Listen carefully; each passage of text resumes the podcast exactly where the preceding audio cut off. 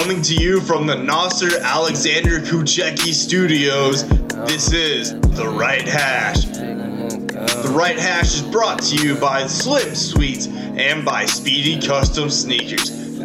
Now let's spark it up with your hosts, Luke Nadcarney and Alex Thompson.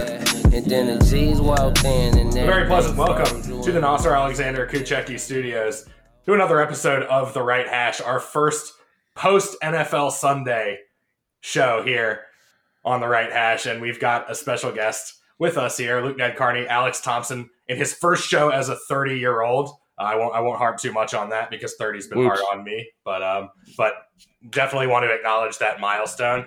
And we've got Mike Barlow with us for the first time here in the second season. Georgia taking on South Carolina at noon on Saturday. Uh, fantasy football is alive and well. Um, that's what we're going to be starting off with here. But Mike, welcome. You are you're one of uh, the most zealous fantasy football players in right hash land.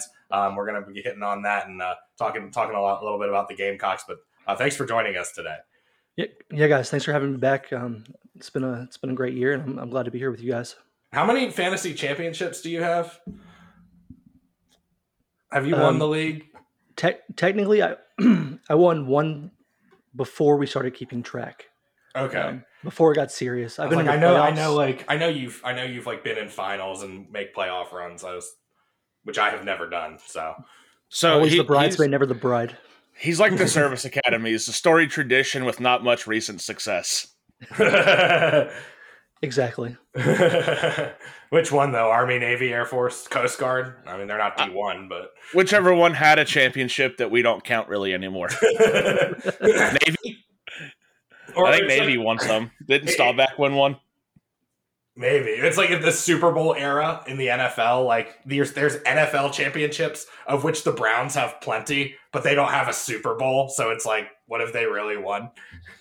Yeah, if you haven't won since Johnny Unitas played, it doesn't count. but anyway, we'll start. We'll start right here uh, in in the fantasy league, and we're starting with the matchup here in week two because the two men on the show with me face off against each other. This is the right hash league, which we talked about uh, the draft last week. I take on Connor Lilly, who Mike played in the first round, um, or in the first week, I should say. But this this is great right off the bat, getting getting two uh, two of the the OGs matched up in the in, in the fantasy league.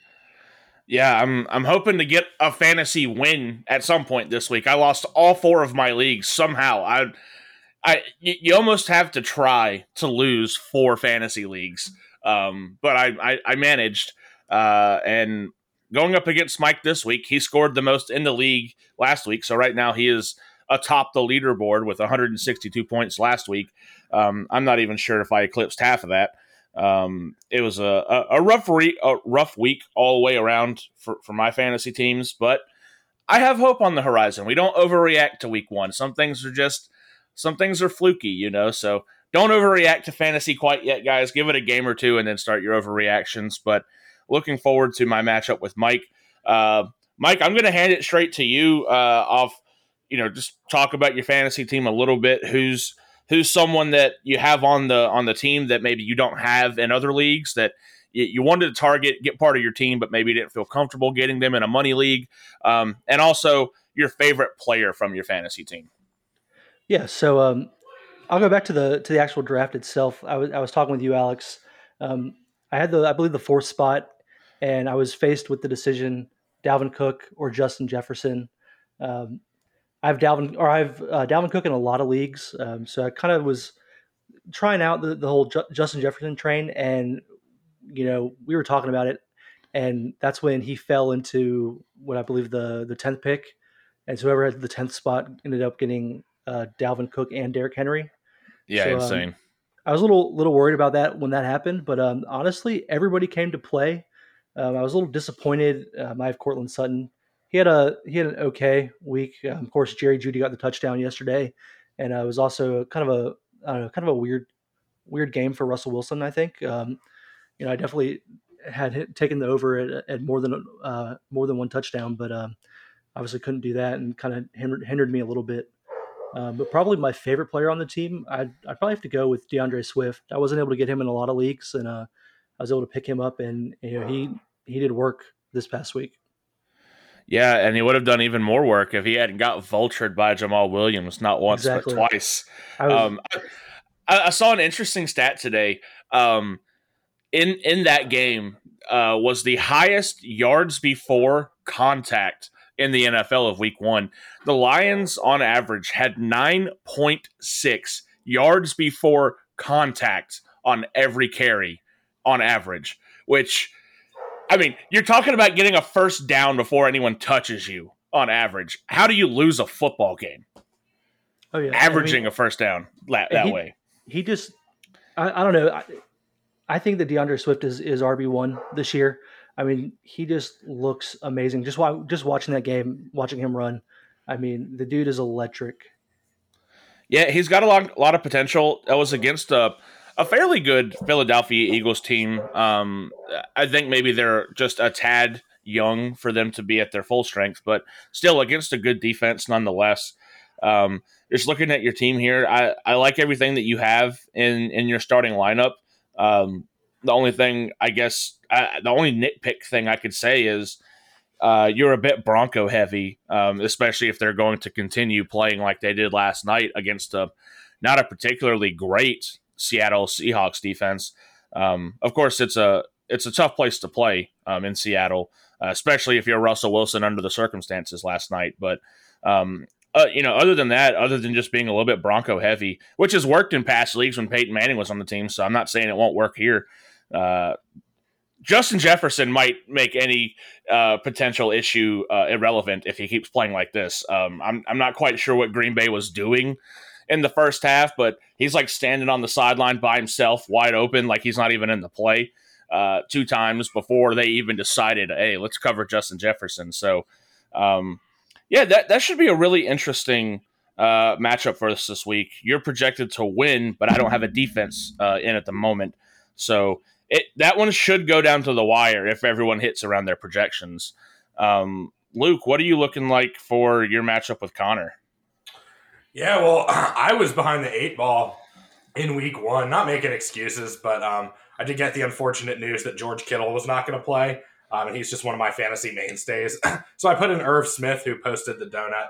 Uh, that was a bummer. I lost by ten points to the big Gronkowski, and if Russell Wilson had thrown some touchdowns instead of his team settling for field goals, both in the red zone and out, um, and fumbling the fucking football, I probably would have won. But um, you know, credit to the big Gronkowski. They they, they did what they needed to do uh, to get to one and zero, and I got some regrouping to do. But I'm taking on Connor Lilly, uh, who who Mike played in the first first week. Uh, I've got a couple injuries otherwise to deal with. Najee Harris and Harrison Butker. Uh, Najee Harris looks like he's going to be good to go. Um, so Yeah. I think I'm going to keep him in there. I've got George Pickens at wide receiver, who I might maybe throw in there in place of I don't know Darnell Mooney this week just to give him a look. Um, Darnell Mo-. Mooney is taking on the Packers on on uh, Sunday Night Football, um, while Pickens is playing a uh, New England team that got picked apart. So no no pun intended. Um, what were you going to got ask there? you, you got to play Christian Kirk, man. Yeah, I know. I, I it's just I don't know why. yeah, It's my first two weeks. You know, I'm kind of approaching it like you know, like Yeah. a a preseason ish type type look where I, I'm seeing what I've got, who's going to play well. I've got studs. You know, I've got my dudes in Davante Adams and AJ Brown uh, that that are, are going to be in the lineup every week. Um, but you know, I'm going to be changing up the lineup. It, it's only Tuesday. Uh, I've got until Thursday. Well, really Sunday because I don't think I've got anybody except for Butker going on Thursday. So I need to figure out the kicker. But um, I'm going to be working some different guys into the lineup. Looking at Connor, though, I'm worried about his wide receivers because he's got Stefon Diggs and Terry McLaurin. Um, and both of those guys had big week ones. I, well, Ter- you know, Terry didn't have a ton of catches, but he did have double digit points with the touchdown. Uh, but big question mark for Connor with Matthew Stafford at quarterback. Um, playing against the Falcons is a little bit easier than playing against the Bills, but but still that that elbow has raised some Yeah. questions, and and yeah, the Rams looked really really bad in week one. Yeah, you've got Hercules on the bench too, who I think is going to be uh, infinitely better play than Matt Stafford probably throughout this entire year, um, just with with what Kirk Cousins has. Uh, that that should be a really close matchup. I'm looking for the. Uh, I'm actually looking for the projections on that one real quick. Um, you have. Uh, it, it's pretty. It's pretty close. Um, Connor's favored by 12 right now, but his his whole his basically his whole team just sucked a duck last week and uh, scored about half of what Mike scored um, in, in one week. So that that should be a really interesting one. Another one of those, you know, r- really good friend rivalry things. Um, Mike. I, I, I, did I did this with Nicole last week, but I, I, put a beer on on our game, so I owe Nicole a beer. Um, how do you feel about making a drink bet on on our matchup live on air? Yeah, I'm I'm down for that. Um, I mean, I have, I have no doubt in my team. Uh, this is actually probably one of my favorite teams. I think in all my leagues, and it's a free league. Like, I, I think it kind of just figures into that way. But it, but yeah, I'm definitely down for that.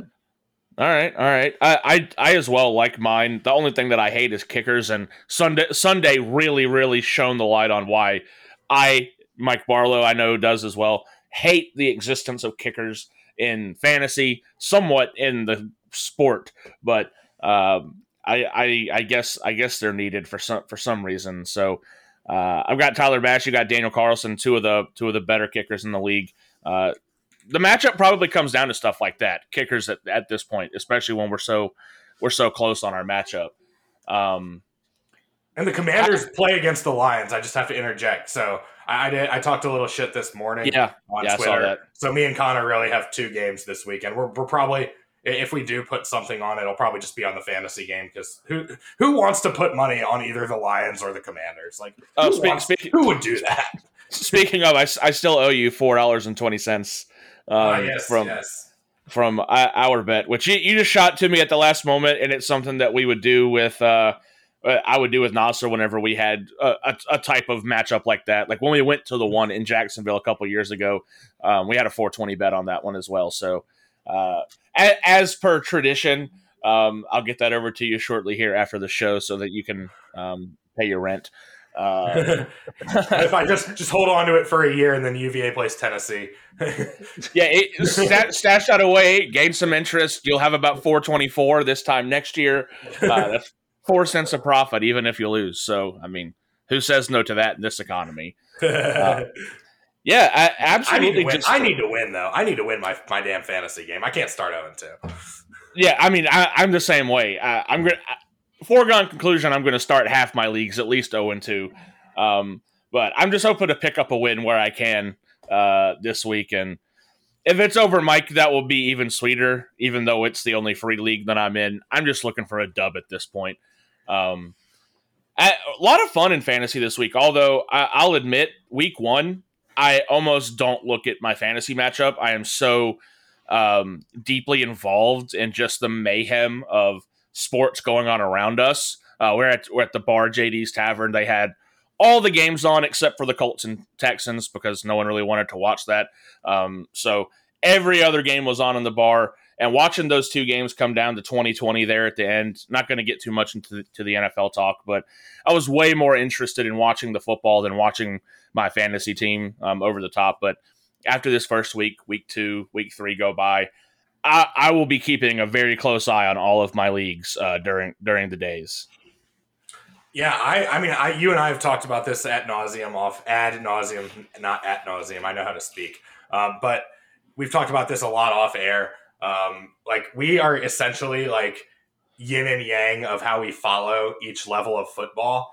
Like so on Sunday, I was basically doing what you were doing on Saturday with the Tennessee Pitt game. Like I, basically turned do not disturb on, didn't really get on social media and just watch the the Commanders Jaguars game as as football is supposed to be watched.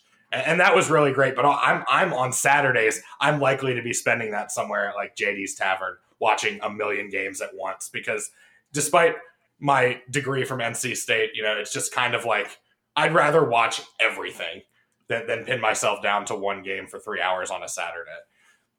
Yeah, I, I hear you. And I, I, did catch some of your tweets, which we're, we're going to talk about in our NFL segment later. Um, that during during the Commanders Jaguars game because I, I, I do have a bone to pick, but that bone shall be picked a little bit later. Ah, uh, uh, one question I do have for Mike, what kind of finishing up the the fantasy segment here? Is there anyone on your right hash team or any teams in your in your portfolio? I guess you call things shares of players. Anything in your portfolio that you already regret drafting this player. You already know it's not going to work out. You used maybe a little bit too much draft capital on someone. Um, is there any player or players like that for you across your leagues? Um, probably the biggest one for me right now is Mike Williams, and it figures that a former Clemson Tiger would find a way to mess with my fantasy teams. Um, you know, it's again, you know, don't overreact to week one, but I think he was like two for four uh, on Sunday, and I mean that that's one of my big receivers in uh, one of my leagues, and I mean that that hurt uh, that hurt a lot. So I, I was not happy about that, and I'm already starting to regret drafting a Clemson player.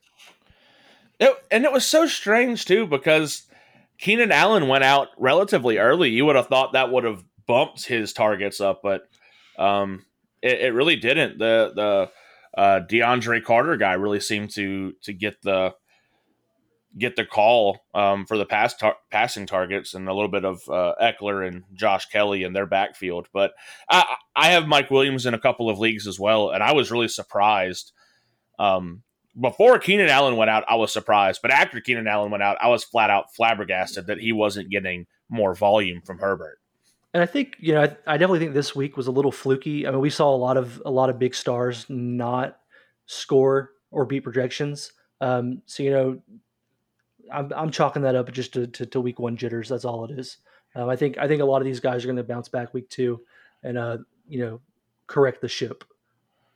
Yeah, I mean the Chargers still won, so at the end of the day, their strategy worked out. But um, I'm sure it got a lot closer than they had expected it to after the first uh, first quarter or two.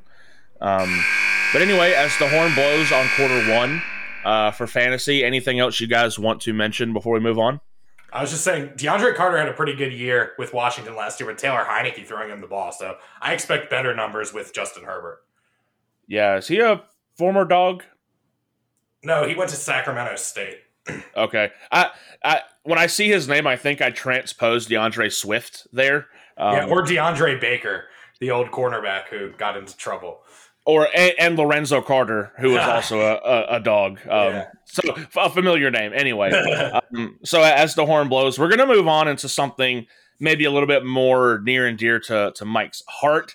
Uh, we're we're gonna we're gonna talk the South Carolina Gamecocks, and uh, coming off of a interesting game, I guess to say the least, against Arkansas. There was some good. There was some what the hell.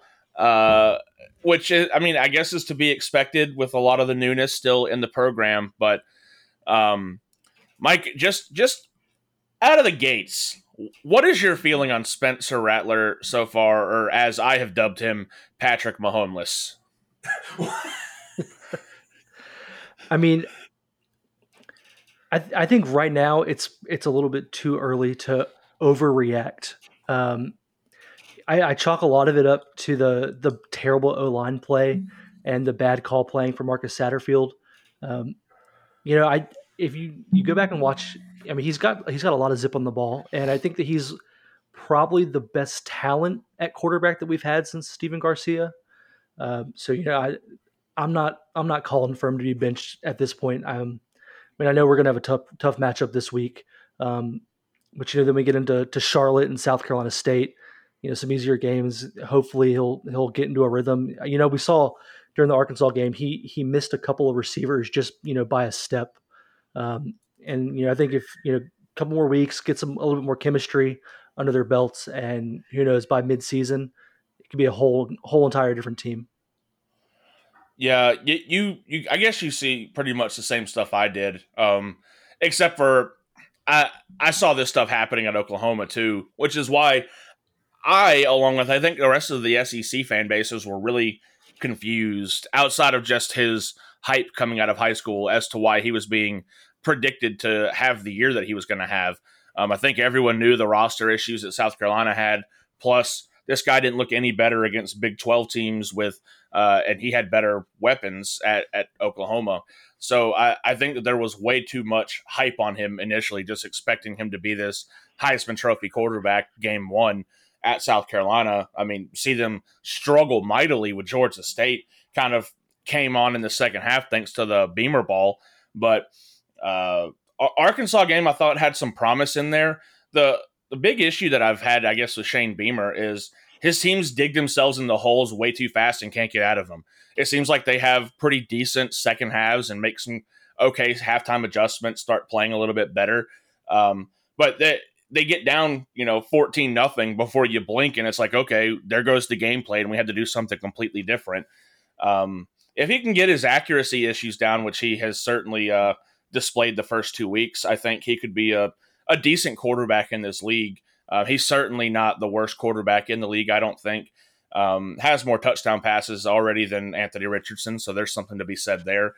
Um, but he, it, it's it's interesting because you, you don't want to blame Spencer Rattler for everything because you know how bad the roster is, but there are things that he's done that's like, okay, dude, you still should have performed better in this instance. Um, so I guess we'll see how that goes. Um, a question I wanted to ask you in terms of the, uh, the the Beamer press conference after the game. I'm sure you've seen it making its rounds, but uh, his response to uh, the reporter asking him about the Arkansas players um, and how he evaluated them uh, rubbed me the wrong way, just kind of how he asked it. Could have been just his, uh, you know, most of the coaches at of at this level are not good losers. They don't deal with that stuff well. So maybe it's some something of that nature. But uh, I per- I personally did not get a lot of uh, faith in him to be able to succeed in this league if he's already cracking under pressure like that. I just wanted to get kind of your take. What is South Carolina fans saying about that particular instance? How do you guys feel about Beamer? you know, sitting here game two of year two. Yeah, I mean, as far as the fan base goes, everybody's still, you know, pretty much in love with him. I mean, I, I do think that part of it is is probably still this honeymoon period. Um, I mean, I think that I think that the guy has a lot of poise. I think he just, you know, that was one moment where I mean, we just came off of a pretty pretty nasty loss. Um, you know, I think that, and, and the guy's a passionate guy. I think that I think honestly, he's just tired of hearing it and tired of hearing kind of the uh, everybody question him. Um, I, f- I feel like the the media doesn't give him enough. Um, I don't want to say credit, but but you know they they don't have him or they don't give him as much of a leash. And you know I know that he's you know a second year head coach now, and he hasn't really earned that yet. But I think that that he's starting to just get kind of fed up with that, and he just, he's ready to to prove it on the on the gridiron. So we're just at this point, it's really just a wait and see kind of thing. Yeah, I mean, he won co-coach of the year with Josh Heupel last year, so I think the media has given him enough credit for for what he's done. I mean, his career achievement so far has been getting doused in Duke's mayo, um, and has looked. I mean, the, I, I, guess maybe his big achievement at South Carolina was landing uh, Rattler and Stogner, which were were big additions for the program. Um, arguably, arguably, in my opinion, the most pivotal player to ever step foot on campus because if things go wrong, uh, Beamer's done, and it's going to be really, really hard to sell Columbia to other big time guys. If he does well, the exact opposite's true, um, and it becomes way easier to sell guys on coming to play in a stadium right outside a gravel lot. Um, and I mean, the the Willie B environment is nothing like it looks like on the outside. Like if you're walking up to the stadium, you're like, okay, why am I at the fair? But you get inside and you get into the environment, and it's it's a whole different thing. It's an SEC stadium but looks can be deceiving with that.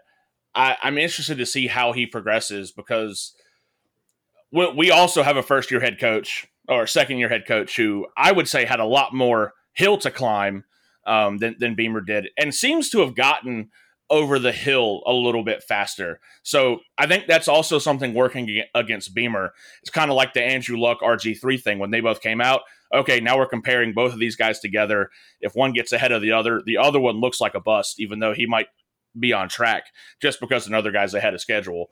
Um, so I, I think he does need to do a little bit more. Um, well, it, it, it's it's hard to say. I, I, I don't know if he should be doing a little bit more. Just where he is, it's it's a tricky tricky situation. Um, I have a but question. It's, go for it. Uh, how, how, does see what you described the Williams Brice Stadium atmosphere? How does that compare to Carter Finley? Because what I what I what you described also a lot of that applies to, to Carter Finley Stadium uh, on a smaller scale. You know, Willie B is like I think thirty thousand seats more, uh, but you're also in the middle of the of a field. It doesn't really strike you as a big college football environment. So how, how is it like? Is it like like at a state fairgrounds or something like like Carter yeah. Finley is? Uh, oh, almost so you literally met at the fair. Okay. Yeah, yeah. You're. It's literally right next to the state fair. Okay. Um, it's you know it's it's not it's not a bad look. It actually is pretty similar to NC State. Um, we went for a noon game, so my take on the tailgating, I I can't tell you good or bad because we went. The one time I've been was for a noon kickoff. Um, and that's just that's never going to be the best uh, display of tailgating a university has. So. Um, to, to me, the tailgating at State's better, but that's just because I've seen night tailgates there. Uh, the w- Williams Brice is perfectly fine. I, I, would say that's actually a really good comparison. I hadn't thought about that. What do you say, Mike? You've been to both as well. Yeah. So I mean, I'll, I'll say this: the, the last time that you and I went, I mean, that was almost what ten years ago now. So they've added yep. a lot of stuff. I mean, the Tyler Bray was the quarterback. Right. so that guy. So um, a couple years ago, you know, we got a, a, bunch of boosters to, to chip in. We got a brand new uh, indoor facility, and the area in between the indoor facility and Williams Brice um, is called Gamecock Park, and that's where they do the game the Gamecock Walk now. And on game day, they open it up to to everybody. Um, they've got a bunch of different vendors, tents, uh, food, alcohol. Uh, the band comes in there, and it gets packed. And and that honestly has been the best aspect that they've added probably in the last five years. Um, I, I was down there for for four games last season. Um, went to Gamecock Walk every time, and just the the whole entire atmosphere, and and a lot of it had to do with with Beamer and, and Beamer ball that, that he's got going on there now, but the atmosphere was just completely different. Um, I mean, I think the tailgates have gotten better from you know the the years past. Um, but the fair and they they open up the fairground lots. That's all. That's all tailgating now uh, as well. So you know, it's not like you're just walking through a gravel lot. You're walking through through tailgates to get to games. So, yeah, which is uh, you know, admittedly, just something we didn't get to experience that particular game because of when it kicked off. But I I, re- I remember so vividly, kind of walking through the the tailgating, the butch right up next to the stadium, and this bus pulls in, and just Steve Spurrier walks off the bus. And I'm like, there's there's nobody. Wait, they're doing the Gamecock walk right now. There's nobody here. Um, so it, it sounds like there has been in the last decade more interest in the program, and that has uh, been a catalyst for upgrading some of the game day, uh, the pregame, I guess, aspects. Because the, the the game day, once you get inside there, it's it's so different from the outside. At least from what I remember, it is just a different vibe. It is. It feels like you're just in a a hostile SEC environment, like you're supposed to feel. Um, but uh, before we get done here with with this particular quarter, uh, I do want to get a chance to talk about the game this weekend. Uh, South Carolina coming up against Georgia. Georgia, not the sexiest win against Samford as you would hope uh, last week, but a shutout's a shutout. Thirty three points is thirty three points. Um, what they did against Oregon looked criminal. Uh, I don't know what they're going to do to Spencer Rattler or um, or that or you know, just that, that offensive line is in for a really, really, really long day. Um, but what are what are your thoughts around the Georgia game? What what are your expectations? What do you want to see out of your squad following up the Arkansas game? Yeah, I mean, I I just want to get points on the board early. I want to be aggressive. Um, I don't want them to to come in there and just completely blow us out of the water. Um, I mean, I, I'm really annoyed that it's a noon kickoff, um, especially when somehow we got Charlotte the next week at 7:30. Um, but I mean, that is what that is what it is. Um, but yeah, I, I just want to stay competitive. Um, you know, it's gonna it's gonna be it's gonna hurt. We have a uh, Mo, Mo Kaba and um, Jordan Stretch, and they're both out uh, with ACL injuries, so they're done for the year.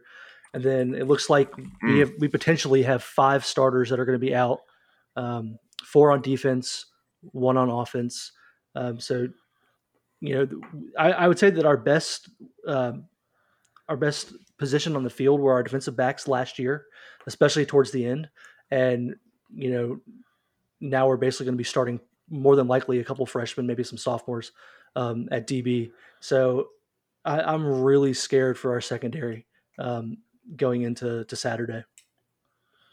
I'm glad yeah, it's a noon kickoff because that means I'll be get out of work at around six o'clock and I can watch football the rest of the night. Mike, for for the folks out there, you mentioned who's going to be out. Um, me personally, I, I haven't watched both South Carolina games like intently, but I've watched the I've watched both of them, um, and a couple of guys that stick out to me, I think, are probably the ones that stick out to everybody. But Marshawn Lloyd looks like a really, really, really good running back. Jaheim Bell is a force to reckon with. That guy is impossible to tackle in open space.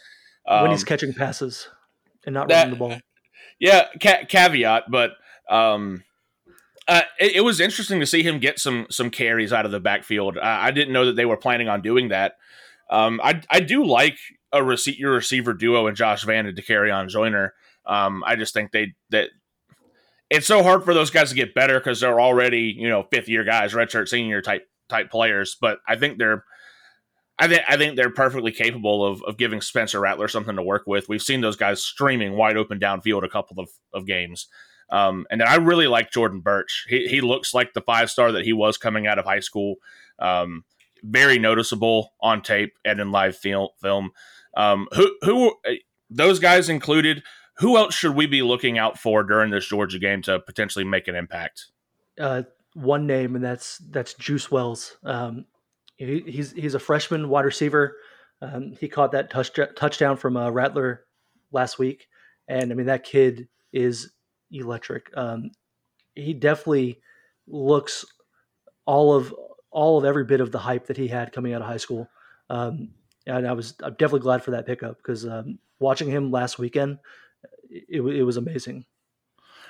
Uh, I want your take on this, but it, it's not to call him call him out because it's still his second game here, but I, I haven't seen out of Austin Stogner what I thought I was going to see out of Austin Stogner. I, I agree with that, and actually, um, this last game, I mean, I mean, it looked like he he had no speed at all, and he's just a you know this this big tree just walking around the field. Um, I was actually I was actually really annoyed with his performance this last week.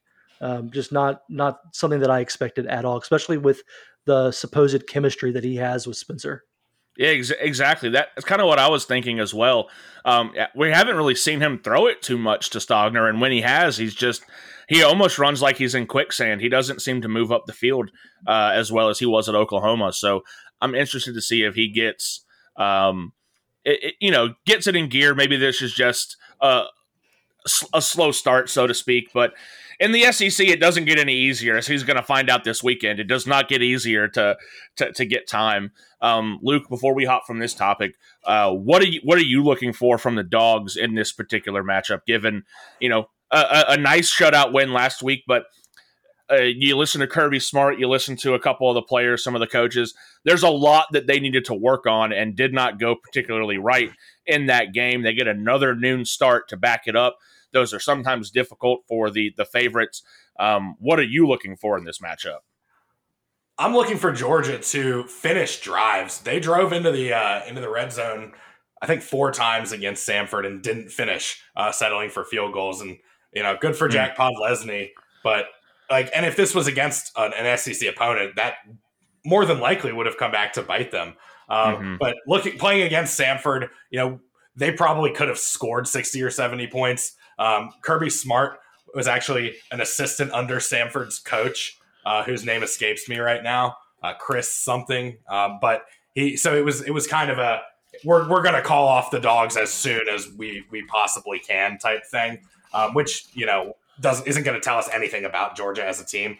Uh, but on the defensive side of the ball, I uh, I'm looking at Georgia's secondary, and they're, they're experienced there, but their best player to this point has been a freshman safety, Malaki Starks, uh, who had an interception against Oregon and eight tackles. Um, and when you've got names like Kelee Ringo, Chris Smith, who also had an interception against or, uh, Oregon, you've got uh, you've got big shoes to like to, to put on and join that that you know that that position group. Um, so I'm looking for for a good play out of him. Georgia's back seven. Um, but also I think it's most importantly they're going to have to score touchdowns on the road in a conference game. You can't kick four field goals uh, in games where you drive you drive in inside the twenty yard line and, yeah. expect to have success. So that that's going to have to be cleaned up. And I think that's the primary reason Kirby Smart was upset with last week's game.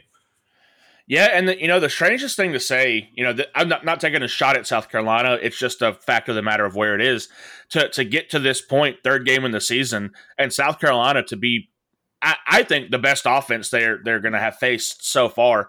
Um, I think that's going to give us a little bit more of an idea of how they actually are doing with replacing all that talent that they lost in the draft. Of course, they've got kind of like Bama, where they they don't recruit, they draft, they get the guys that they want on defense, implement them, develop them, uh, and send them on their way. I, I don't have any. Uh, uh, lack of faith. I don't have lack of faith in Georgia's defense, but the the question for them is can it be the defense of last year or is it just going to be a really good defense? And that's the difference between winning a national title and just winning the East. Yeah, and watch out for Ladd McConkey. He's been lights out the first couple couple weeks. He, he's not he's not the first guy you look at on this Georgia wide receiving corps and think, "Oh, that guy's going to burn me." Um, but but he's posted the best numbers and the most highlights uh, out of the the last the first two games, I should say. So uh, look out for King Conk as as the broadcast team calls him.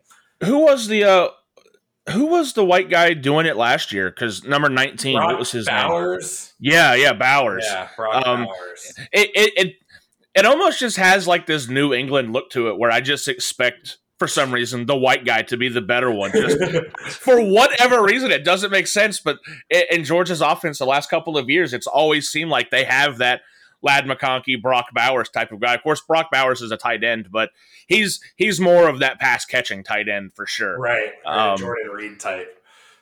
so um, before we let Mike go, uh, Mike, thanks for joining us today. Want to throw it to you. Is there anything you want to talk about before we before we wrap up this half? Yeah, I'm just um, probably just mostly looking forward to uh, beating you this week in fantasy football and Luke down the road. So. Woo! Well, as long as you get one win this week, because it's not going to happen on the gridiron. Um, so as, as long as fantasy football can make you happy, that's all that matters. Um, yeah, uh, sh- should be a lot of fun. I hope it's a close race. I, I, I like to sweat out uh, a matchup on Monday Night Football. That's always the best. That's always how you know you're in midseason form in fantasy football when you're sitting there, you're down about 15, you got a defense going, and you're like, can I do this? Um, yeah, that was me. I needed Russell Wilson to outscore Brandon McManus by like 13 points, which is not uh, the word the you know not unfeasible, but it didn't happen last night. Interesting, interesting. that, that that was such a weird game last night, Mike. You'll catch the uh, the, the notes on that on the episode when we release it. Um, but thanks so much for joining us today, Mike. Uh, giving us your insight into the South Carolina football program.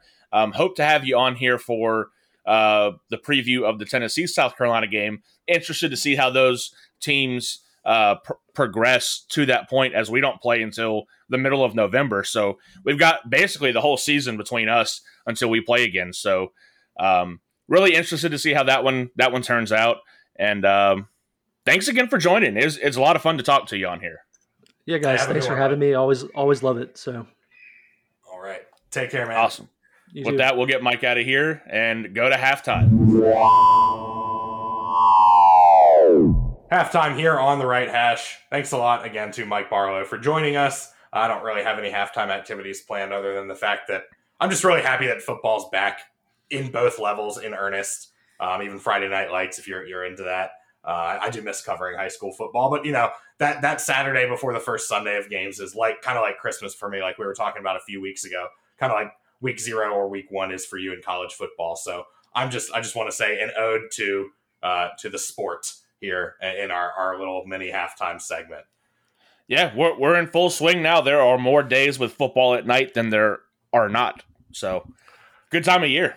Yeah, no doubt. Good problem to have with all, all kinds of stuff for us to talk about. And I'll, I'll use this opportunity here also at halftime to say uh, if there's anything you want us to talk about, uh, here on the right hash. Anything involving your favorite football team or your fantasy football team or players, if you need any advice, anything like that, uh, you can uh, submit questions or suggestions to us on Twitter at the right hash or email us the right hash at gmail.com. Uh, so we, we, we, we, we, we even give fantasy advice if, if you really want it. So if you, if you trust us enough, you're having a dilemma. We, we might even help you out if you had a, had something in one of your other leagues or something. Uh, so a free little free advertisement there for uh, the right hash think tank of, uh, of fantasy football. Yeah, I'm, I'm clearly not the guy to ask uh, after this week, but yeah, I mean, give me, do it do it at your own risk. I mean, let, let me let me settle in, and I'll I'll be able to get you some better some better advice. we now begin our third quarter, and still talking college football here, but we'll, we'll branch out from the Georgia South Carolina game. Uh, we'll have plenty of picks at the end of the third quarter, and our NFL picks in the the fourth quarter. Uh, but uh, last week, I mean, the, the most exciting game in right hashland was was Tennessee at Pittsburgh uh, going into overtime, and I it was a long game, man. I mean, even without overtime, it took almost four hours. Like, were, were there a lot of penalties? Were there just like because it wasn't particularly high scoring? No, just a lot of uh, I, not a lot of penalties. Um, a lot of turnover, a lot of incomplete passes, uh, a couple of reviews. Um, also, just the the three thirty on ABC time slot. They they they're like CBS. They tend to let those uh, those commercials run for an extra thirty seconds or so than, than they normally do. So, um, you know that all, all of that uh, adds up uh, over the course of four hours. But I'll tell you what, as a Tennessee fan, it felt way damn longer than that. Um, which is a good thing and a bad thing. It's nice to finally be in a close game with a ranked te- ranked team on the road, um, as opposed to you know kind of where we've been in the the mishmash of football the last year. I mean, take take last year for example, uh, losing to Pittsburgh in our own building, uh, same by the same margin actually by seven points. Um, we go back up there. Maybe that means we win our conference this year. Since Pittsburgh beat us and won the ACC, maybe that means we win the SEC since we beat them. Oh yeah, way way too early to make that kind of prediction, but but um, we'll, I, I, we'll see we'll see I, in, in Athens in Athens later in the season. Dogs might have something to say about that. I'll say this: I was uh, the the offense is going to be fine. Um, it just kind of a weird week. Uh, Pittsburgh's got a, a, decent defense, especially defensive backs. Um, so a little bit of a matchup uh, uh, issue there, but our defense really came out of nowhere. That was supposed to be our weak spot all year. And while while I fully acknowledge like the fact that they played the second half with a backup quarterback who was hobbled on one leg, um, had some personnel missing, got some guys injured during the game. It, it was supposed to be the side of the ball that Tennessee was not good on. And I'm not saying that they're great based off of that game, but it certainly looked a lot more like a defense than I think anyone expected it to at this point. Um, so that there's there's a lot of optimism on the defensive side of the ball that should we need to, like against Pitt, we may be able to win a game here or there on defense if our offense struggles or just if our offensive game plan has to change. Offense turns it over a lot. We had two special teams turnovers, which didn't help at all. Um, and the defense just really bailed us out of that game. You got a big test this week. Really, really tough, tough opponent in uh, in the Akron Zips, who lived up to their mascot, uh, lived up to their nickname last week in East Lansing, a fifty-two nothing loss to Michigan State. Um, but but you know then then then things things get real with uh, I think Florida's after that, right? Yep, Florida three thirty on CBS. Then we have the bye week. Then we go to Death Valley, and uh, we have Alabama. So Akron's kind of our our last rest week. We, we get Akron, then a bye week, and then um, well, welcome to the real world, Bertier. Man, I uh, I was impressed by by NC State doing what they needed to do against Charleston Southern. Um, obviously, that game doesn't that that's kind of a don't take a whole lot from this game because I think it was, was the final like fifty two to three or something. I, I, don't I don't even remember. 55-0, uh, I think. 55, 55 to 3 they did kick a charleston southern oh, okay. did kick a field goal. They, they did okay. that. We don't want to get shut out so we're gonna we're gonna settle for a field goal late in the fourth quarter instead of going for it which whatever some coaches do that. I, I don't i don't begrudge them for doing it. Um, but you know you sent that text message to me at the beginning of the uh, the beginning of the game saying devin leary was overrated. Did and you sent the same text about hendon hooker and i didn't te- see the uh, i didn't see the tennessee game closely enough. Did it did it work did the same uh, thing Hooker that did for Devin Leary? Uh, for for the most part, um, he he won the SEC Offensive Player of the Week after that. Although it, it, it, wasn't like the most efficient way that he's done it, um, but he still ha- hasn't thrown a pick. Uh, threw two really really nice balls for touchdowns, including the the game winner. But we, we got to the goal line twice and handed it off. So uh, two touchdowns that you know he could could have taken, uh, just handed it up the middle. Uh, I, I, thought he turned the game around after the first two or three drives, which was when I texted you. Was on the first two or three drives. So the uh, the the wink wink uh, unjinx you know, the, re- the reverse psychology text worked on both accounts. yeah, it was a it was it was interesting. You know, I, I spend so much time. You know, I'm watching games, but I'm also not paying fully full attention to them with with the dogs radio broadcast going on. So um, were, were there any other like games that jumped out at you? One game that jumped out to me was Virginia and Illinois. Uh, Virginia just looked listless and replacing all five offensive linemen is going to be a task against real teams this year, teams that aren't Richmond. Um, they've got ODU coming in uh, this week. But were, were, there any any games that stuck out to you last week uh, in week two or sorry week three or week week there two, were, week two week two? There were a lot of games, Luke. There were a lot of games that stood out to me. I don't know if we have enough time this week to go over them, but um, I'll throw out a couple. You pick the ones you want to hit on. Um, Bama 2019 over Texas. North Carolina or uh, edged out a win over Georgia State. Um, we had the surprise Indy that I picked that came to fruition: App State over Texas A and M. Um, we had the the Cyhawk Trophy, which man, uh, I, I, wish they could have just given it to the kids up in the up in the hospital. Neither one of those teams deserved it. Um, uh, Houston and Texas Tech double overtime game. Uh, Kansas beating West Virginia in overtime by 13 points. You don't see that spread in an overtime game very often. Um, Kentucky, Florida was an interesting game. Found out a lot about those two teams, I thought. Um, and to, to, to, go along with the App State game, we'd be remiss if we didn't mention the Marshall Thundering Herd toppling the Fighting Irish of Notre Dame. Um, so tremendous win.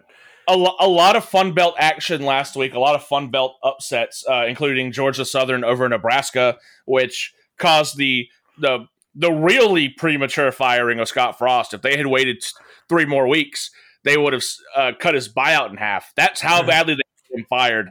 They paid an extra seven and a half million dollars just to get him out of there now. Um, so that that's what I took away from that week as far as the games.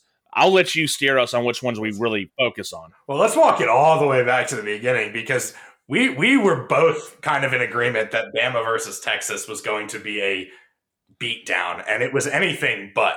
Uh, Texas that good, or is Bama having going to have a quote unquote down year?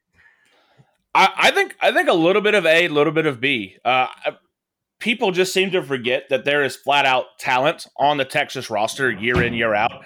There's always a couple of five stars, a slew of four stars all over that team. It's just been mismanaged for the last uh, what 15 years or so. Um, Bama, on the other hand, really, really exposed themselves for not having playmakers. There's like Jahmyr Gibbs is about it. They don't have one top 15 receiver, let alone two top 15 receivers like they've had for the last five years. Um, they don't have a solid tight end. Their offensive line looks like crap. Um, if it wasn't for the officials, they would have lost this game by a touchdown easily. Uh, the, the officials are the reason Alabama won this game, not Alabama whatsoever. Um, the only thing that I have a problem with out of this is Nick Saban never lets this happen twice in a season. That I just don't think it's going to happen again. But if I'm a Tennessee fan and I got a choice of when I got to play Alabama this year, I would want to play them this weekend because I don't think they're going to figure it out that fast. But they're not going to have to. I don't think. They, they are they are not your daddy's Alabama, as as they say.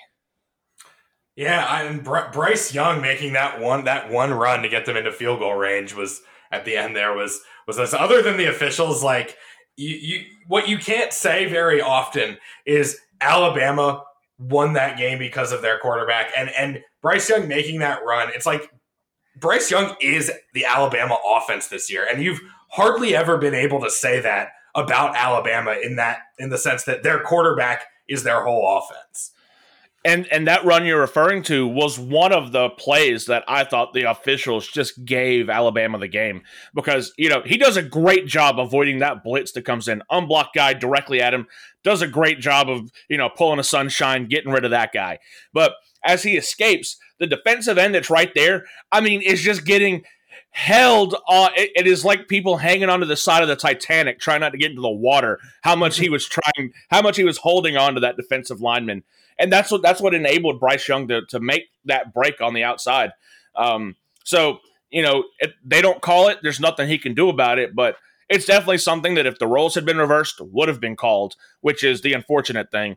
Uh, Bama also had to do all of this against Texas's second string quarterback, uh, who did, didn't look particularly gifted, but he didn't screw anything up. You know, he, he, he took what was there, really relied on Bijan Robinson, who I thought had a really good game, uh, especially considering who he was playing.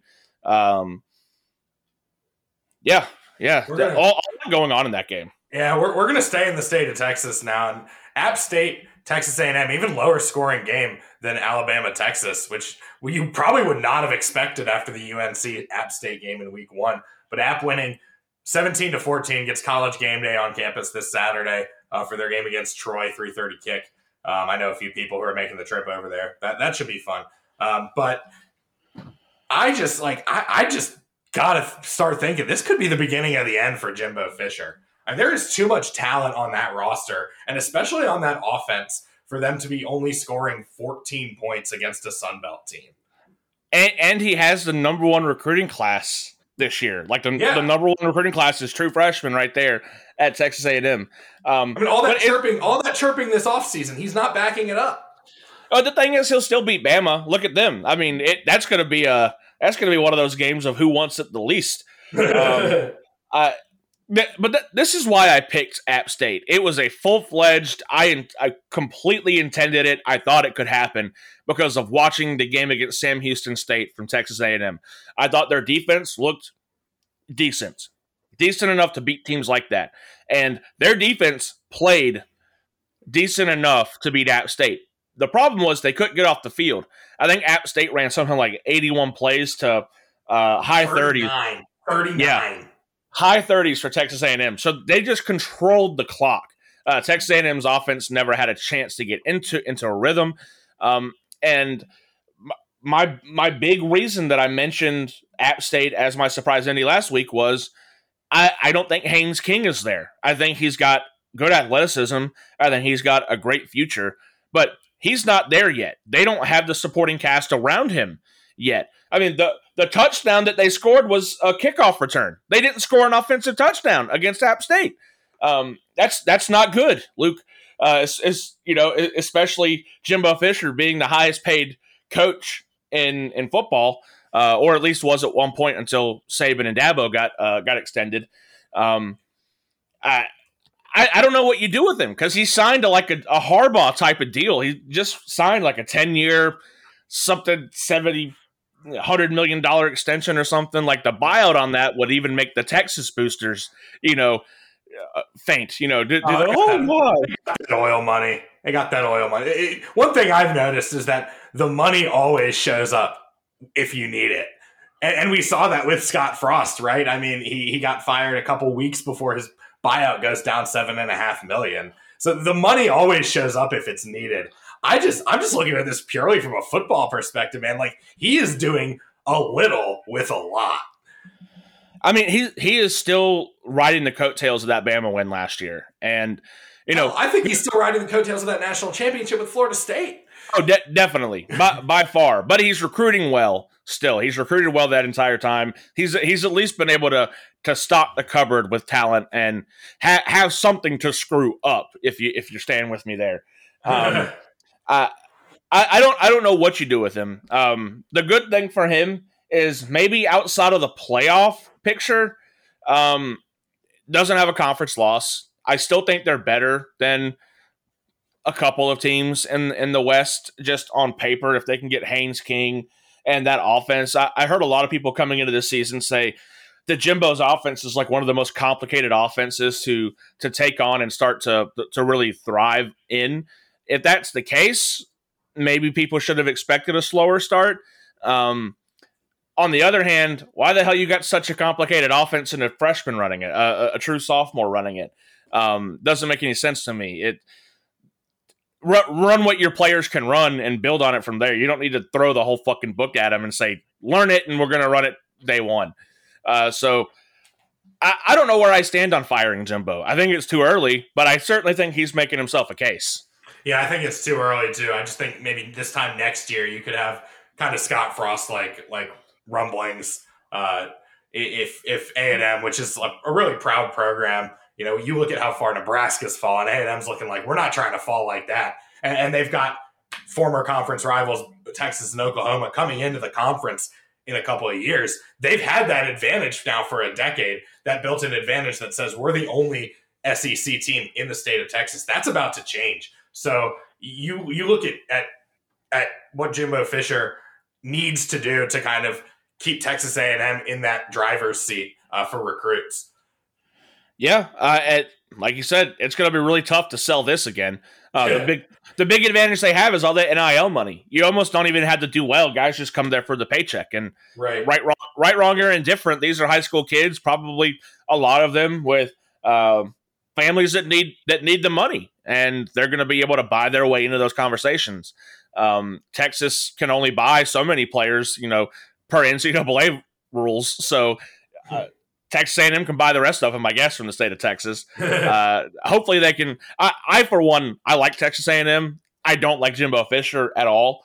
Um, so I, I hope that they can either get it together just to be a thorn in the side of Alabama persistently, or get rid of him and find someone else that can. Because I saw the stat that through this point of their careers, he has the same exact record as Kevin Sumlin. wow. I, I I would not have guessed that. Yeah, and uh, just just just try to tell me the reason why Kevin Sumlin was on the hot seat and Jimbo wasn't. I'll I'll give you I'll give you three seconds of silence and we can move on. well, we are going to pick the Texas A&M game uh, this week against number 13 Miami. A&M somehow still in the top 25.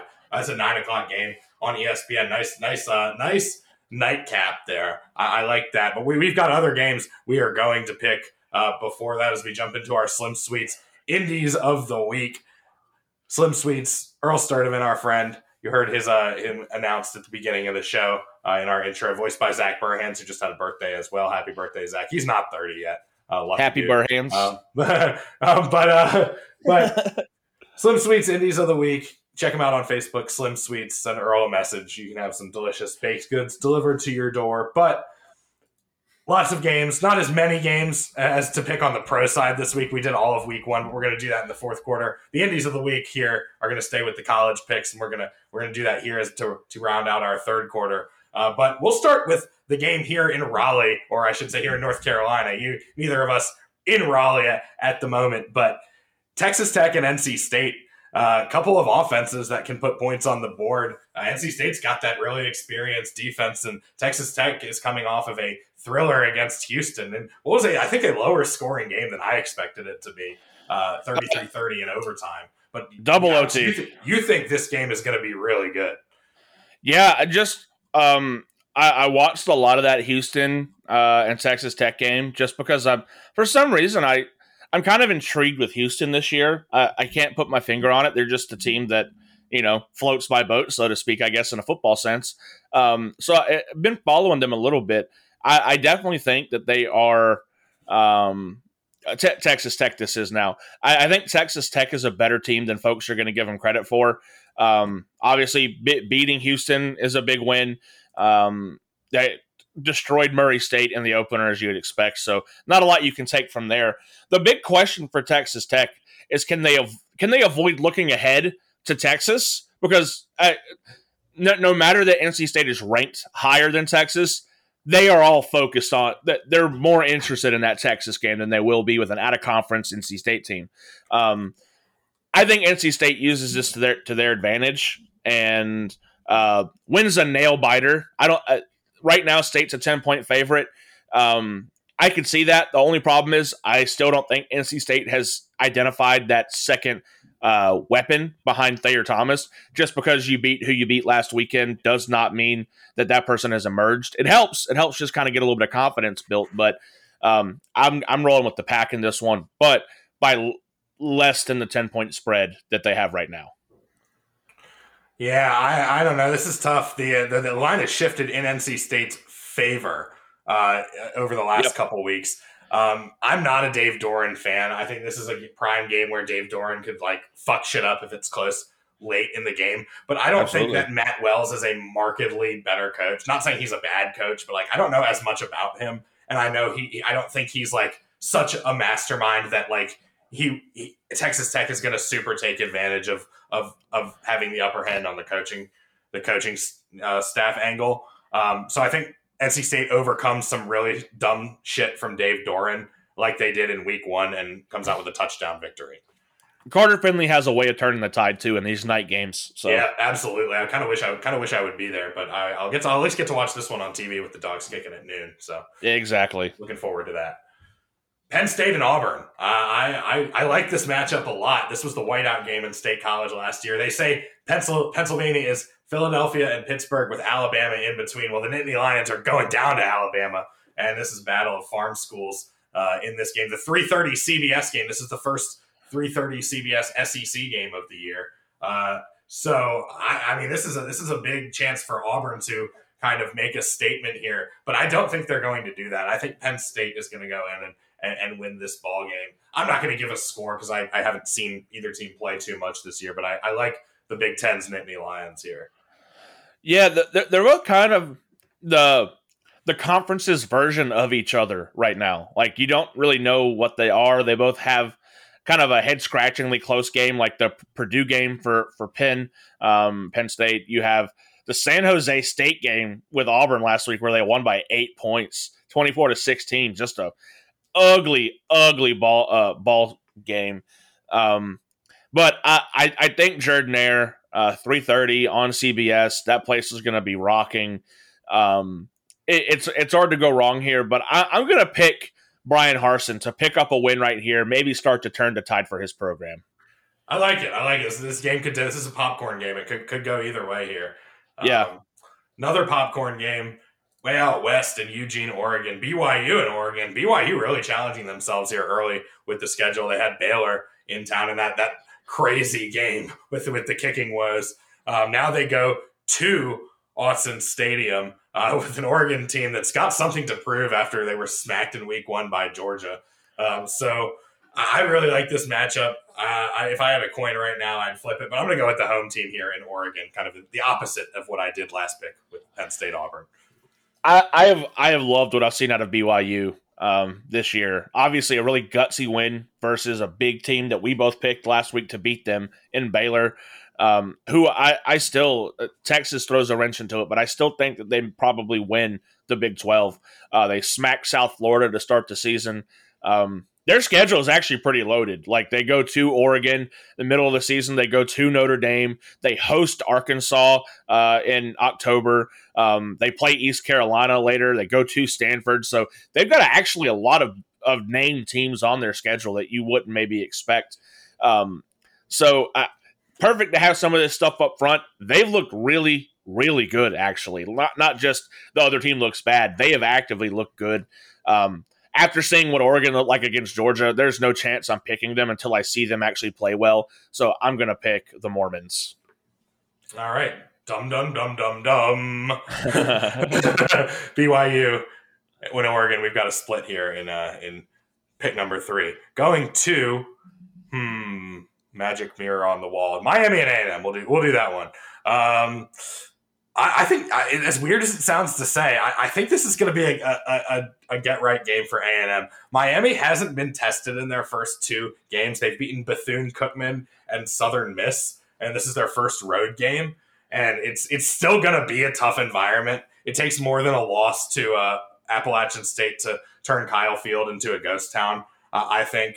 Um, and it, it's going to be the toughest uh, atmosphere Miami plays in all season. I think, um, and I think Texas A&M wins this game, I, I, I don't know if their offense is going to fully rebound, but I think they're going to make the plays necessary on both sides of the ball to get a win over Miami. Yeah, somehow A and M is still the favorite. They're five and a half point favorites over Miami. Um, I don't I don't know what the hell anybody else has been watching. I'm picking Miami. yeah, I mean they, they say Vegas always knows, right? I mean they, Vegas always has you know some sort of of inside information or whatever, but I, didn't know last week. Staying in the SEC, uh, actually a conference matchup uh, to go along with Georgia, South Carolina. This one in the West, Mississippi State at Death Valley taking on LSU. That's a six o'clock kickoff on ESPN. I think it precedes the um, A and M Miami game, um, but this is uh, this is Brian Kelly's first conference game here in the SEC. Mississippi State, I've, I've heard a lot about them as a possible possible spoiler in the West this year. I, I don't I don't really see it. I, I see you know LSU's already been caught with their pants down once this year. I don't think it's going to happen again so soon.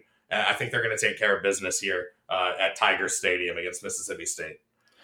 The the the roster I like better at LSU, but the quarterback far, far favors Mississippi State. Plus, um, being in the third year of Mike Leach, uh, everything is kind of, you know, it, it's a little bit more of a of a program than what LSU has right now.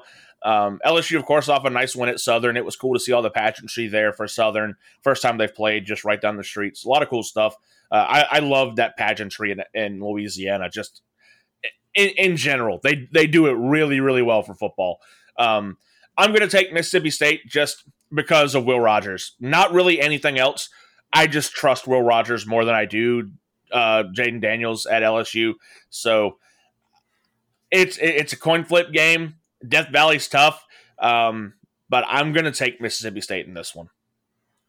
Yeah, I I I I don't know. I just I just like the I like the home teams here after I made that that road pick. Um, but this is an underrated coaching matchup, actually. Uh, this is I, a weird, I, really a weird kickoff time matchup. too. Yeah, it's still plenty of time for them to tailgate and you know eat gumbo and alligators and stuff down there, and like, everyone to get nice and liquored up. But it's not it's not like a true night game at Death Valley. Yeah, I, you're right. No, normally the 6 p.m. is like local time because it kicks off seven here, but this is going to be five o'clock local time yeah, and so you gotta, six gotta o'clock. Start drinking an hour sooner. Yeah, a couple hours sooner. you, got, you guys got to wake up, uh, or uh, maybe they don't even sleep in Ellis uh, in Baton Rouge. I don't. I don't know. There, a lot of fun stuff goes on there. I don't know if I would find the time to sleep. Going to Friday now, Florida State Louisville matchup in the ACC. The ACC has taken this Friday slot and made it its own, which I, I, don't really care for, but uh, the games are there, and this one is decent Luke, enough to pick. That that's where high school football belongs. I agree. oh my god, that's harsh. That's harsh. That's harsh. But the game is there and it's worthy of picking. Uh, so I, I, bet in Texas they'll probably think, oh, our te- our high school teams are better than these two teams that are playing. Um, yeah, you but, could make some you could make some arguments. Yeah, but Louisville coming off a, a, big win over UCF. This actually be their second Friday game in a row, if I'm not mistaken.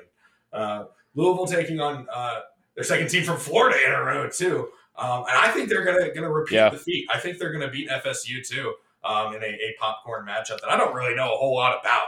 Uh, but I, I, like Scott Satterfield uh, a, a, lot as a coach, and I like him better than I like Mike Norvell. So I'm going to go with uh, with the Cardinals. Yeah, I I'm having a hard time with with Louisville. I, I, I, promise I'm not saying all this to just be you know devil's advocate to Luke. This is just how we're seeing these games this week. Um, that the loss to Syracuse in the opener really really get put a stink on them for me that is going to be hard to erase until they actually erase it. And barely beating UCF last week did not do that for me. I'm not I'm not saying that Florida State is anything special, but uh, the the win basically on the road at LSU is enough for me uh, to give them the edge over Louisville in this game.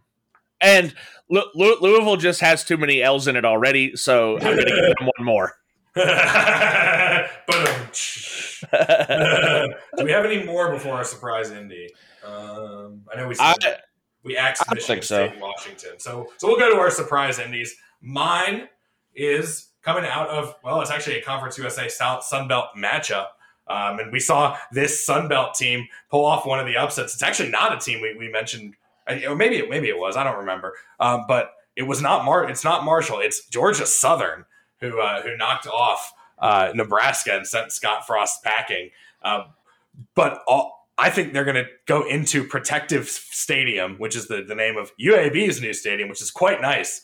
And they're going to knock off the Conference USA favorites in a, a matchup between uh, two, two conferences that are headed in opposite directions. Uh, this Georgia Southern putting in a new offense. They don't run the triple option anymore now that uh, Tyson Helton's there, or excuse me, Clay Helton is there, almost a Western Kentucky coach. Um, but they, they've uh, uh, adapted to it well so far, and I think that smooth transition is going to continue as uh, the the the Eagles of Georgia Southern are going to to beat the uh, the great name, great mascot Blazers of UAB. As much as I love the mascot, I just I really like what Georgia Southern's doing. They're going to keep it up. I'm sure every Nebraska fan this morning is right along with you. They probably bought Georgia Southern T-shirts um, after doing them all a massive favor and expediting the Frost exit. Um, I, I, I, like that pick. I think that they should ride ride a wave of confidence, hopefully into another win. Um, good good pick there.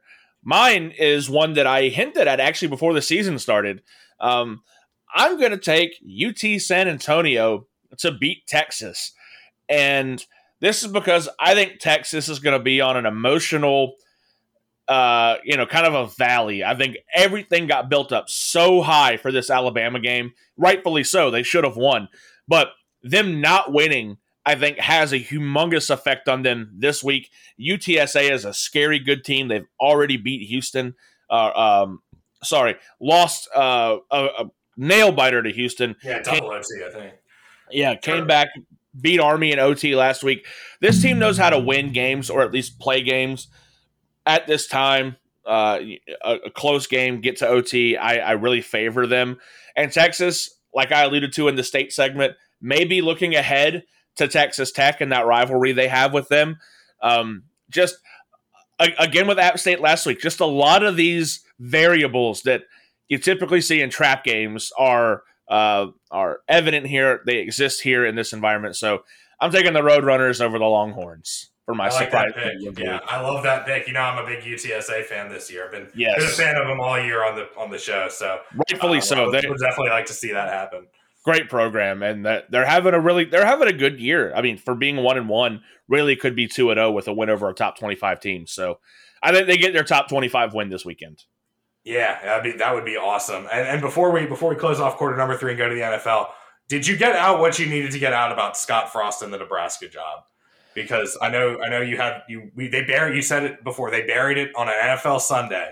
So Yeah, it's just I, I, I'm just really interested to see who they go hire because you fire Scott Frost at this point, he costs you seven and a half million more. Like you said, the money can pretty much always be found. Um, but th- they hadn't moved yet, and I-, I thought that they had more embarrassing losses than this one. Um, but I, I guess they uh, enough was enough. The guy wasn't going to resign. Um, I'm just really curious at who they're going to get because most anyone that is worth their salt is going to have to make a midseason jump, or are they just going to?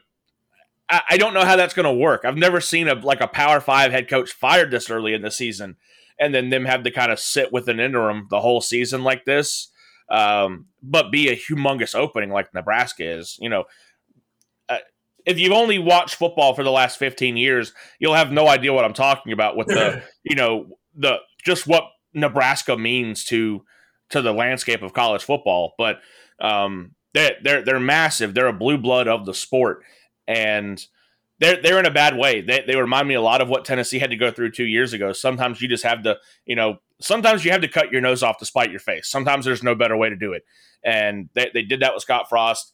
I saw Dave Doeren's name come up with this opening. Um, I've seen Tom Herman's name come up with this opening. Uh, what we actually had a, a comment on our tweet today that echoed actually what I was hoping Nebraska would do as well and go get Mark Stoops. That'd be self-serving, get him out of the conference. But I think he's a perfect guy to go rebuild a program like that.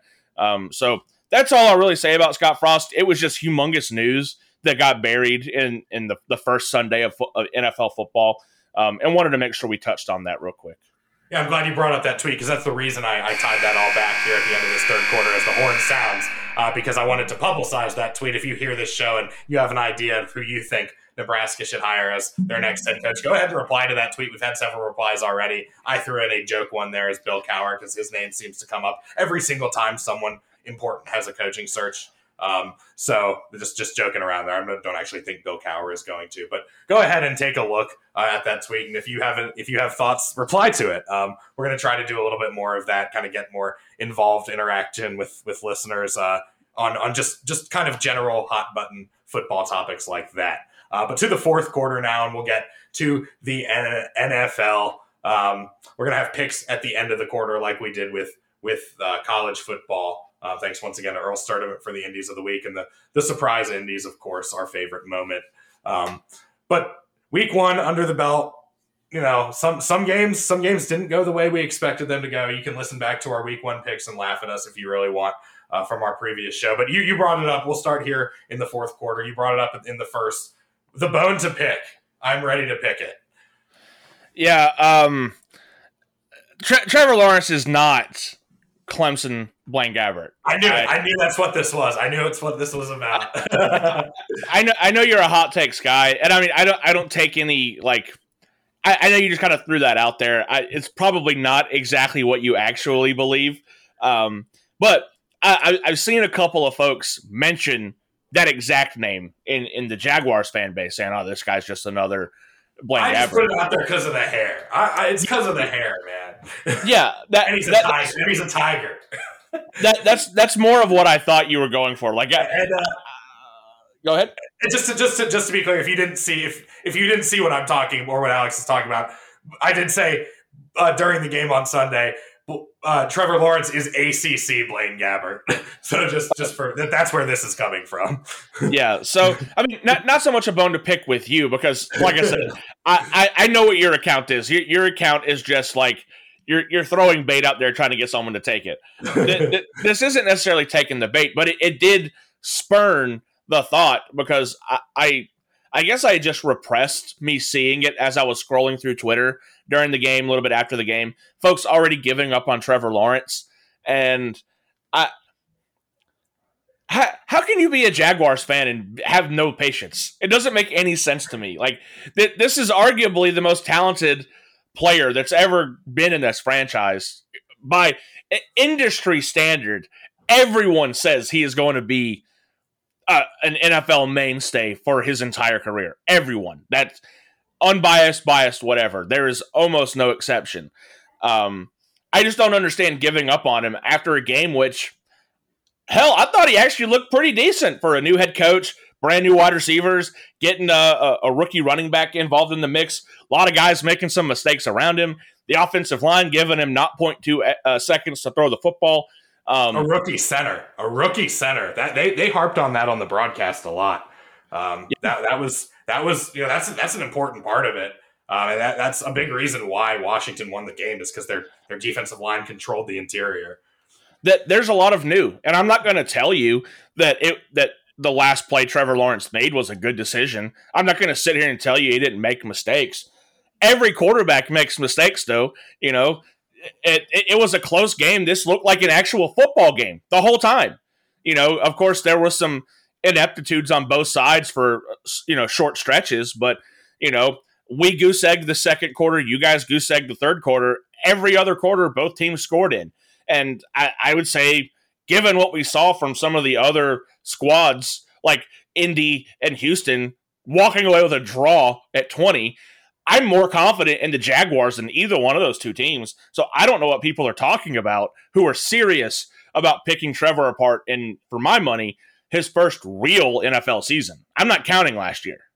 I can't. You- You saw you saw the adjustments that Doug Pederson made in the middle of the game. The first couple drives, Washington's defense and pass rush was getting to Trevor Lawrence, disrupting his rhythm, and he wasn't getting the ball out quickly enough. I'm going back to last year and thinking about uh, the Chargers team that came in with a bad offensive line, and, and they had Justin Herbert just throwing the ball immediately, getting the ball out quickly. And then in the second and third quarters, when Jacksonville made their move and went ahead, Trevor Lawrence was getting the ball out much more quickly than he was in the first quarter. And you know, with what when Washington woke up and you know Jacksonville had to try and play ball control a little bit more, that that sort of went away. But I, I want to shout out going over to the other side of the ball. Travon Walker didn't have exactly the stat line that I thought he would. I predicted two and a half sacks, but he did have a sack where he looked really good, just running right around Sam Cosmi. And he, he showed tremendous awareness with that interception on a screen pass that was intended for Antonio Gibson. Um, you know, he he uh, other other pass rushers might have given up on the play if they had been kind of beaten the way that he he was by Charles Leno, but uh, but he kept it going and you know kept kept kept his head in the play and came up with a, a big interception that led to a touchdown. So I really like what the future holds on the defensive line for Jacksonville. Josh Allen had a good game too with a forced fumble. Yeah, I mean, and you see the the really the weakness for the Jaguars was their their linebacking corps. Their their actual linebackers, not your your your pass rushers like Travon Walker and Allen. I'm talking your Foye Oluokun and Devin Lloyd, whoever else played there, kind of in that middle linebacker. Because we, we run basically a two five most of the time. Um, I, th- they're going to need a lot of work, but it's both their it was both their first games, uh, really playing together.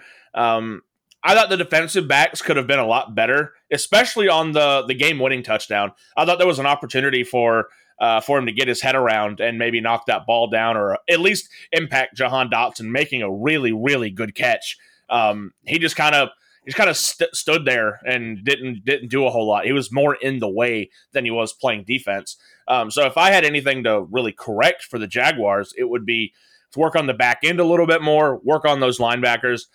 Gotta fix that offensive line. It, it has to come together if we're going to do anything this year. Um, but I want to I want to flip over and talk about the Commanders though because there was some good and there was some that there was some question marks for me personally. I thought Carson Wentz did a good job coming out, uh, starting the game hot, and then recovering from the inevitable Carson Wentz lull that happens in a game. He did a good job of coming back out in that fourth quarter and winning when it mattered. He he didn't do anything special, but he hit the throws to Terry McLaurin and Jahan Dotson that won the game. He didn't overthrow them, put them where they needed it, uh, and he, he overcame a demon that is the Jacksonville Jaguars for him, and it's a good start for him. I'm really interested interested to see how he progresses, but Curtis Samuel changes that offense. You didn't use him a whole lot in the second half, but I don't think you had to because you really just put the value in him in the first half, and we had to worry about him the whole second half. Thankfully, he fumbled and gave us a chance to get back into that game. But I liked a lot of what Washington did. Yeah, this was the offense we were supposed to see last season before the injuries and whatnot. Um, you know, Ryan Fitzpatrick was supposed to be doing what Carson Wentz is doing right now.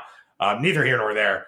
But the Terry McLaurin touchdown was so great because on social media, it, you know, the few times I did look at it during commercials or whatever, it was another. It was in the second half. It was more of this. God, we just signed Terry to this big deal, and we aren't targeting him. He only had one catch to that point. He only had two for the whole game, but one was that huge touchdown. But I'm telling you, that was intentional on Scott Turner's part. You've got everyone else now: Jahan Dotson, Curtis Samuel. You've got a couple tight ends that can catch passes. Logan Thomas had two huge third down conversions. Welcome back to the team, Logan Thomas. By the way, yep. Uh, glad he's healthy now um, in in the fourth quarter. But Terry McLaurin is not going to be one of those guys who gets you know, like eight to ten catches a game. Like he's going to be like the only guy that you're targeting on third down, etc. Terry McLaurin is going to be much more of a lull you to sleep and then a home run hitter, yeah, uh, like he was on Sunday. that was just, that was maybe the, the most beautiful play of the game for the Commanders on offense. That was just worked perfectly. Um, but lulling the Jacksonville defense to sleep, and I think that coupling with what they did in the first half with Curtis Samuel, you know, making the Jaguars defense be aware of him. That was the perfect the perfect play call there to take that shot to Terry McLaurin and and Jahan Dotson with two touchdowns can jump out of the gym. Um, he would have had some some more yards if Carson Wentz could find you know where his freaking hands were when he's wide open. But um, really really liked what I saw from the, the, the receivers, and I love what I saw from Antonio Gibson. Uh, yeah. He's going to have to step into that that RB one role uh, because Brian Robinson's out for a few more weeks. He, to his credit, didn't fumble, and yeah, he, he helped seal the game late with that the with r- running some run plays to get uh, into scoring range, and then to you know help Carson Wentz take the knee at the end. Yeah, uh, good good. Uh, a, a good summation uh, of the game. I really do think Terry being not locked down because I'm not going to say we locked him down, but the the reason that is he didn't have many catches is because the the Jags said, "All right, prove to us who the other people are on your offense. We're taking him out. You beat us with someone else," and they did. They beat us with Dotson. Um, they beat us with Samuel in the first half. Right, rightfully so. It's the approach that I would have taken if I was the Jaguars as well. I know Terry McLaurin's a, a, a son of a bitch. You got to take him out of this game, put two guys on him, whatever you got to do keep him quiet, make Carson Wentz find another new target somewhere else. And that and they did. This was just maybe not the two best teams in the NFL, sure, but th- this didn't look like two of the worst teams in the NFL. I thought this looked like a pretty good, you know, like the number 10 team in the NFL versus the number 18. Like it felt like a nice mid-range NFL game, which is probably good news for both teams just given what they're introducing this year and we can move off of the game now. But I I, I was uh, pleased. I, I was I, am I'm, I'm losing the word here, but I, I feel I feel optimistic about the Jaguars just after game one, way more than I did about really any game that Urban coached. yeah, no doubt. Urban Meyer long gone. I think Doug Pederson is going to have them competitive. Um, Me too. Whether he wins his second Super Bowl as a head coach is up for debate, but going to have them way more competitive than they've been. Um, before we get to picks, just a couple other games that stuck out for me. Um, we almost had two ties. We had the Houston Indianapolis tie, and we should have had the uh, Cincinnati Pittsburgh game tie as well. But uh, one game I did not see coming uh, at all was the Giants beating Tennessee. Man, Mm. man, Tennessee just they went up thirteen nothing and they just disappeared. I mean, what I don't know what the hell happened to their offense, but they were one second they were humming, and then all of a sudden Daniel Jones looks like the second coming of John Elway. Uh, yeah. W- welcome back. Welcome back, Saquon Barkley. Um, let's yeah, just I mean, start yeah, he's a big, big reason why, big reason for sure. But th- this is uh, this is what I said. Outside of Daniel Jones, the Giants have fucking weapons. We start uh, saw Sterling Shepard catch a nice young, a long touchdown. Um, obviously, they have Kadarius Toney and Wan'Dale Robinson as kind of those Swiss Army knife kind of players. Um, you have Kenny Golladay, who's kind of a mainstay at just your traditional wide receiver role, and then you have Saquon Barkley. Basically, all you need is a quarterback who doesn't fuck it up, and you're good. And that's what Daniel Jones avoided doing in the second half. He stayed out of the way, handed it to Saquon, put screen passes where he could catch him and run upfield, and the Titans didn't get the benefit of having a quarterback that wouldn't fuck up play. Um, that they also had some really, really intriguing play calls on third and one, where in the second half they had third and one like three or four times and did not run the ball once. I don't know who they think their running back is, but this guy specializes in that shit. It doesn't matter if they put 11 guys on the line. Derrick Henry's getting a yard. I don't know what you're doing. Um, but th- this game was just a microcosm of why I think Malik Willis will be the starter by the halfway point. Ryan Tannehill is butt cheeks, man. Yeah, I was thinking the same thing, man. I was just, he is just he is not good. He is just No. not good. Um, At all. that was that was the one game that we hadn't covered yet that I I wanted to talk about. Any any ones that you had before we jump to picks? Um, I not going to talk about it, but uh, Bill Belichick got flat out out coached against the Dolphins by a rookie head coach. Um, that's important to note. The game that caught me completely fucking off guard this week was the Steelers beating the Bengals and Joe Burrow tossing four picks. He did not look good until really the fourth quarter. Maybe just knocking some rust off, but um, I I am not uh, optimistic ab- about the Bengals this year. I'm not in love with what I saw them do against the Steelers, who I don't think are a very good football team from NFL standards. That that's the that's the game that stands out to me the most. Yeah, and then well, the last one is uh, I mean Green Bay getting shut down by Minnesota, but if you look to last year, Green Bay was ass in their first game. So Yeah. I'm gonna I'm gonna reserve judgment on the Packers at least for one more week. And that their second half was a lot better. Offensively, they got to figure it out, but their their defense figured it out in the second half and shut Justin Jefferson down. Yeah, but I'm glad you brought up the Dolphins because they're going to be the first game we pick today uh, because that's the first, or I should say, that's going to be the best game of the one o'clock window. I, I think by far, um, even better than yes, the Connor Lilly Classic, Commanders versus Lions, um, which we are not going to pick. That's going to be a good game, though. It, to be it will be. I think it will be. I think it'll be have some twists and turns. But uh, Ravens Dolphins. Uh, um, this is this is going to be a lot of fireworks on offense in this game. I have a feeling. Um, I, I think Lamar Jackson is going to put on a show, and I think the Miami receivers are going to put on a show as well. I, I'm I'm kind of I'm kind of on the fence about who to pick. But but do you have any any like burning thoughts about the game before we we make our predictions? Uh, no, Baltimore's a slight favorite.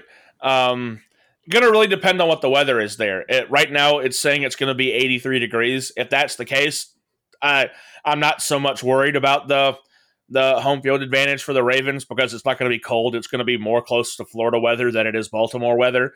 Um, uh, should should be just a really interesting game. Both teams that handled their business week one. Uh, Tyreek Hill looked great in, in that offense. They didn't have him streaming down the field a whole lot. They had him running a lot of short routes and um, getting him volume touches. Had eight catches for 94 yards. Uh, Tua with a very efficient day. Not not one that will win you a fantasy league, Alex, but uh, de- definitely a very efficient day. Um, and L- Lamar Jackson had some really beautiful throws against the Jets. um, some really, really beautiful deep throws. Um, definitely looks like a little bit different of a quarterback with his uh, just bulking up in the offseason. Um, really, I, I don't. It's hard to pick this game because I just don't. It's so early, and I like both of these teams. Yeah, I'm gonna go. I'm gonna go with the Ravens though at, at home on a late Mark Andrews touchdown. I formulated that while you were talking. I, I think, There you I go. like Baltimore here. Uh, my my gut has been telling me the Dolphins all year, as they were picked in my top five. I still firmly believe that. So, for contrarian reasons, I'll also go the Dolphins. But um, it, it's it's that's a toss up, man. That that's Yeah. definitely the best game of, of the of the window. Yeah, and then one four o'clock game we're picking that I, I kind of threw in here, ju- mostly because of last night's result. Uh, if, if Seattle hadn't won, I probably wouldn't have gone to this game. But San Francisco and Seattle, uh, I think the game's in San Francisco. But uh, Trey Lance against Trey Lance against uh, Geno Smith. Um, San Francisco coming off that loss to Chicago in terrible weather.